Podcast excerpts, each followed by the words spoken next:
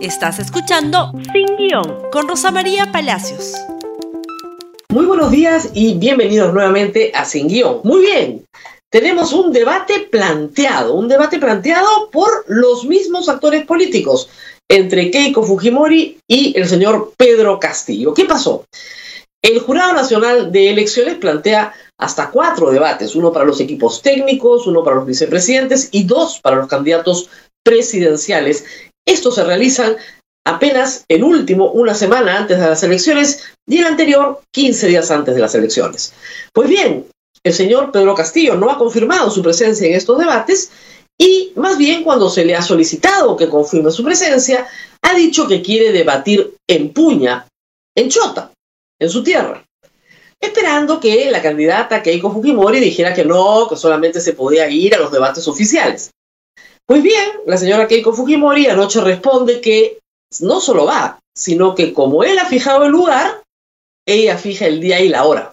Y este domingo a las 8 de la noche lo espera en Puña para debatir. Y que espera que una organización neutral, cualquiera que ésta sea, organice el debate. No ha contestado hasta esta hora nada el señor Pedro Castillo, a quien no le conviene el debate, hay que decirlo. Quien va arriba y va cómodamente arriba, mientras menos hable, mejor. Recordemos el caso de George Forsyth. George Forsyth empezó con 30 puntos la campaña, pero cada vez que abría la boca, y en el debate presidencial, cada vez que abrió la boca, fue bajando, bajando, bajando, al punto en que no solamente no entró, sino que su partido ni siquiera pasó la valla electoral. En ese contexto, es a Keiko Fujimori la que le conviene tomar la iniciativa del debate. Si el otro se la plantea en esos términos, fue un error. Keiko Fujimori ya ha debatido varias veces y ha debatido también en provincias. Recuerden ustedes, el primer debate contra Pedro Pablo Kuczynski se realiza en Piura, un debate en el que Keiko Fujimori barrió el piso con él literalmente lo sé porque nos metimos a ayudarlo para que pudiera ir mejor en el segundo debate. En ese debate Keiko Fujimori se lució. Keiko Fujimori sabe de debates, ha participado en muchos, pero Castillo tiene uno en su haber.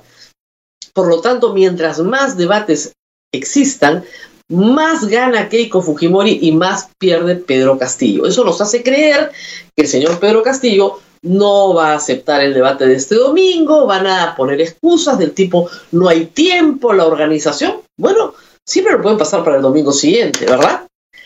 ¿De qué deberían hablar los candidatos? ¿Qué es lo importante? Pues un asunto como el desmontaje de las instituciones democráticas creo que es clave a estas alturas. Keiko Fujimori carga sobre su espalda con la etiqueta heredada de su padre ¿no es cierto?, de autócrata, es decir, de una persona que ha eh, consolidado el poder para hacer su reverenda voluntad, sin importar la separación de poderes.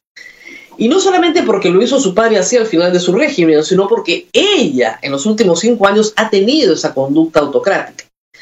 Pero al mismo tiempo, Pedro Castillo no aclara el tema de la defensoría ayer, a pesar de que le dice a los periodistas, vamos a hablar de eso en Tumbes, les miente, no habla del tema, e insiste, ¿no es cierto?, en desmontar Atu, desmontar Sutran, desmontar Sunedu, esto ya es post segunda vuelta, ya en la segunda vuelta, digamos, y post, eh, en primera vuelta no aclara el tema del Tribunal Constitucional y la Defensoría del Pueblo. Es decir, hay un desmontaje institucional, una demolición institucional planteada por el señor Castillo. Y hay una historia de autocracia del padre y de la hija que tiene que responder Keiko Fujimori. Entonces, ese yo creo que puede ser un tema importante en el debate. ¿Qué cosa quieren construir dentro de las instituciones democráticas y qué cosa quieren destruir y por qué? Y explicarlo a la población. El segundo tema, por supuesto, es el económico porque ahí las diferencias son centrales. Keiko Fujimori propone un sistema de social de mercado o de libre mercado. Hernando de Soto, que ha saltado en el debate, ha dicho que le coloque a su programa el proyecto por el cual se reducen las brechas, las inequidades entre peruanos. Pero el señor Pedro Castillo propone un sistema marxista, leninista, si se lee el programa del señor Vladimir Serrón, capitalista de Estado, China moderna, digamos, marxista-leninista chino. Entonces, si ese es el modelo, nos tiene que explicar por qué él dice con claridad, yo no soy comunista. El comunismo, como todos sabemos bien, es el estadio final donde no existen clases y donde no existe capital. Pero claro, mientras tanto puede ser socialista y creer en la dictadura del proletariado. Sería bueno que aclare cuál es el planteamiento económico para que en el Perú exista empleo, para que en el Perú exista, ¿no es cierto?, el retorno de los estudiantes universitarios a sus carreras, de las cuales han desertado, para poder sacar adelante a sus familias y ayudar en casa. ¿Cuál es el planteamiento económico del señor Castillo para la mejora y la prosperidad de los peruanos? ¿Y cuál es el planteamiento económico de la señora Fujimori para que las inequidades, las desigualdades se reduzcan entre los peruanos? Y finalmente, un tercer tema que es fundamental, ¿qué es la pandemia? Ambos han respondido durante el debate presidencial de una manera, creo yo, insuficiente. Ambos señalan que ellos creen, quieren, promueven que a diciembre de este año todos los peruanos estén vacunados. El asunto es el siguiente, cuando ellos lleguen el 28 de julio, los mayores de 60 años en el Perú ya van a estar todos vacunados. Queda la población más joven, entre 60 y 18 años, y por supuesto más adelante, y habrá que pactarlo, las vacunas para los menores de edad. En ese contexto, ¿qué proponen si ya tienen a los adultos ya tienen a los adultos vacunados. Tienen que proyectar el próximo año la tercera vacuna, el refuerzo de la vacuna de Pfizer, en fin, las otras cuestiones de las cuales ellos sí son responsables.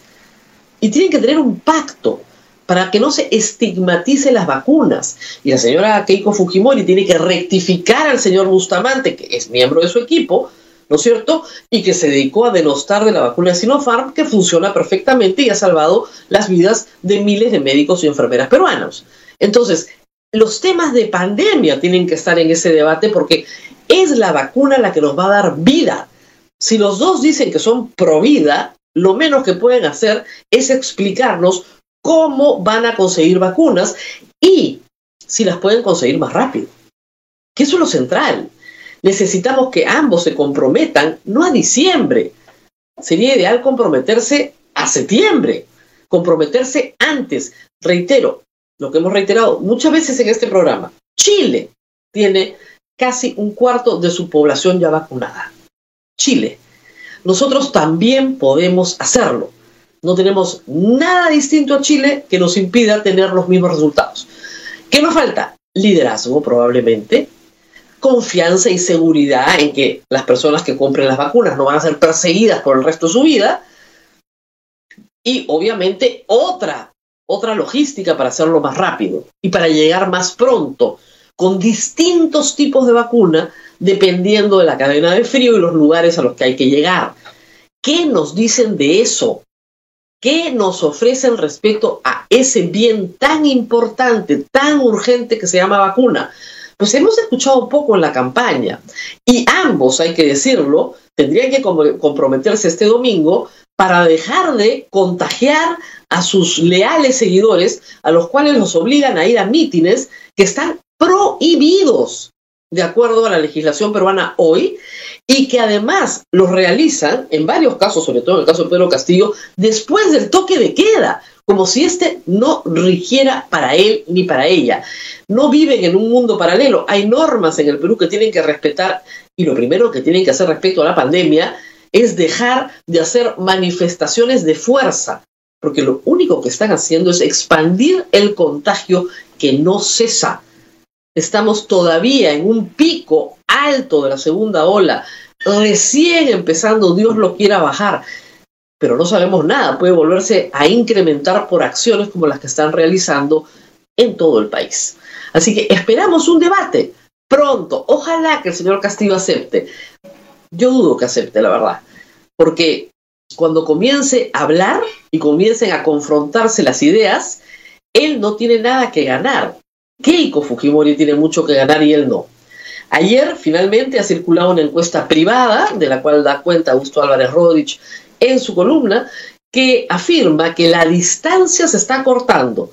No tanto porque Keiko Fujimori suba muchísimo, sino porque Pedro Castillo parece haber parado de crecer y ella comienza a levantar y acercarse a su contendor. Esto, como en las carreras, señores, se define en la meta. Todavía faltan cinco semanas. No se olviden de compartir el programa en Facebook, Instagram, Twitter y en YouTube. Y nos vemos el día de mañana. Hasta pronto. Gracias por escuchar Sin Guión con Rosa María Palacios. Suscríbete para que disfrutes más contenidos.